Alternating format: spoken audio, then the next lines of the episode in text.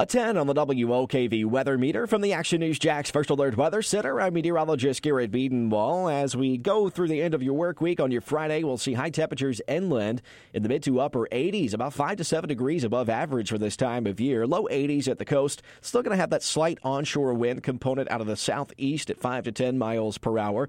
That'll help move in a little more humidity as well. So you'll feel those temperatures in the eighties and mid to upper eighties a little bit more today.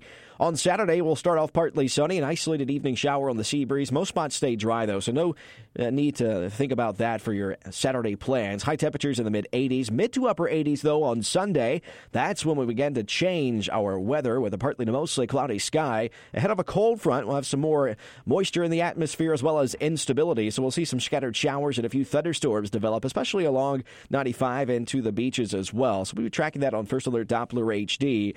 The cold front passes early on Monday, but a lingering shower or thunderstorm Storm uh, near the coast is possible. It'll be cooler, back down to near eighty degrees where we should be for this time of year. seventy-nine on Tuesday, partly cloudy, less rain, but a coastal shower can't be ruled out. It'll be breezy with an onshore wind at ten to fifteen plus miles per hour behind that cold front. So all in all, pretty good weather for the first half of your weekend. Then we'll see some scattered showers and thunderstorms Sunday afternoon lingering into the evening hours.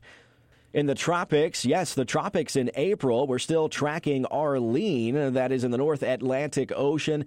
We'll continue to tr- try to dissipate over the next uh, twelve to twenty-four hours, weakening as it interacts with another system in the North Atlantic. So a brief period of strengthening on Thursday uh, led the National Hurricane Center to upgrade that t- from a tropical depression to tropical storm status for Arlene. The first one of the twenty seventeen Atlantic hurricane season, also the first tropical storm in April since two thousand three.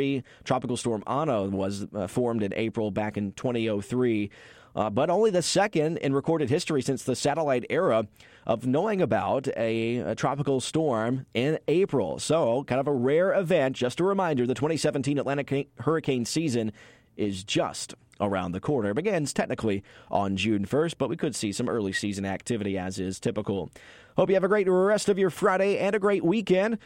I'm C B S forty-seven Fox thirty Action News Jax meteorologist Garrett Biedenwall. I'll see you today beginning at five p.m. on C B S forty-seven Action News Jax. For the First Alert Weather Center, I'm meteorologist Garrett Biedenwall for News one oh four point five W O K V.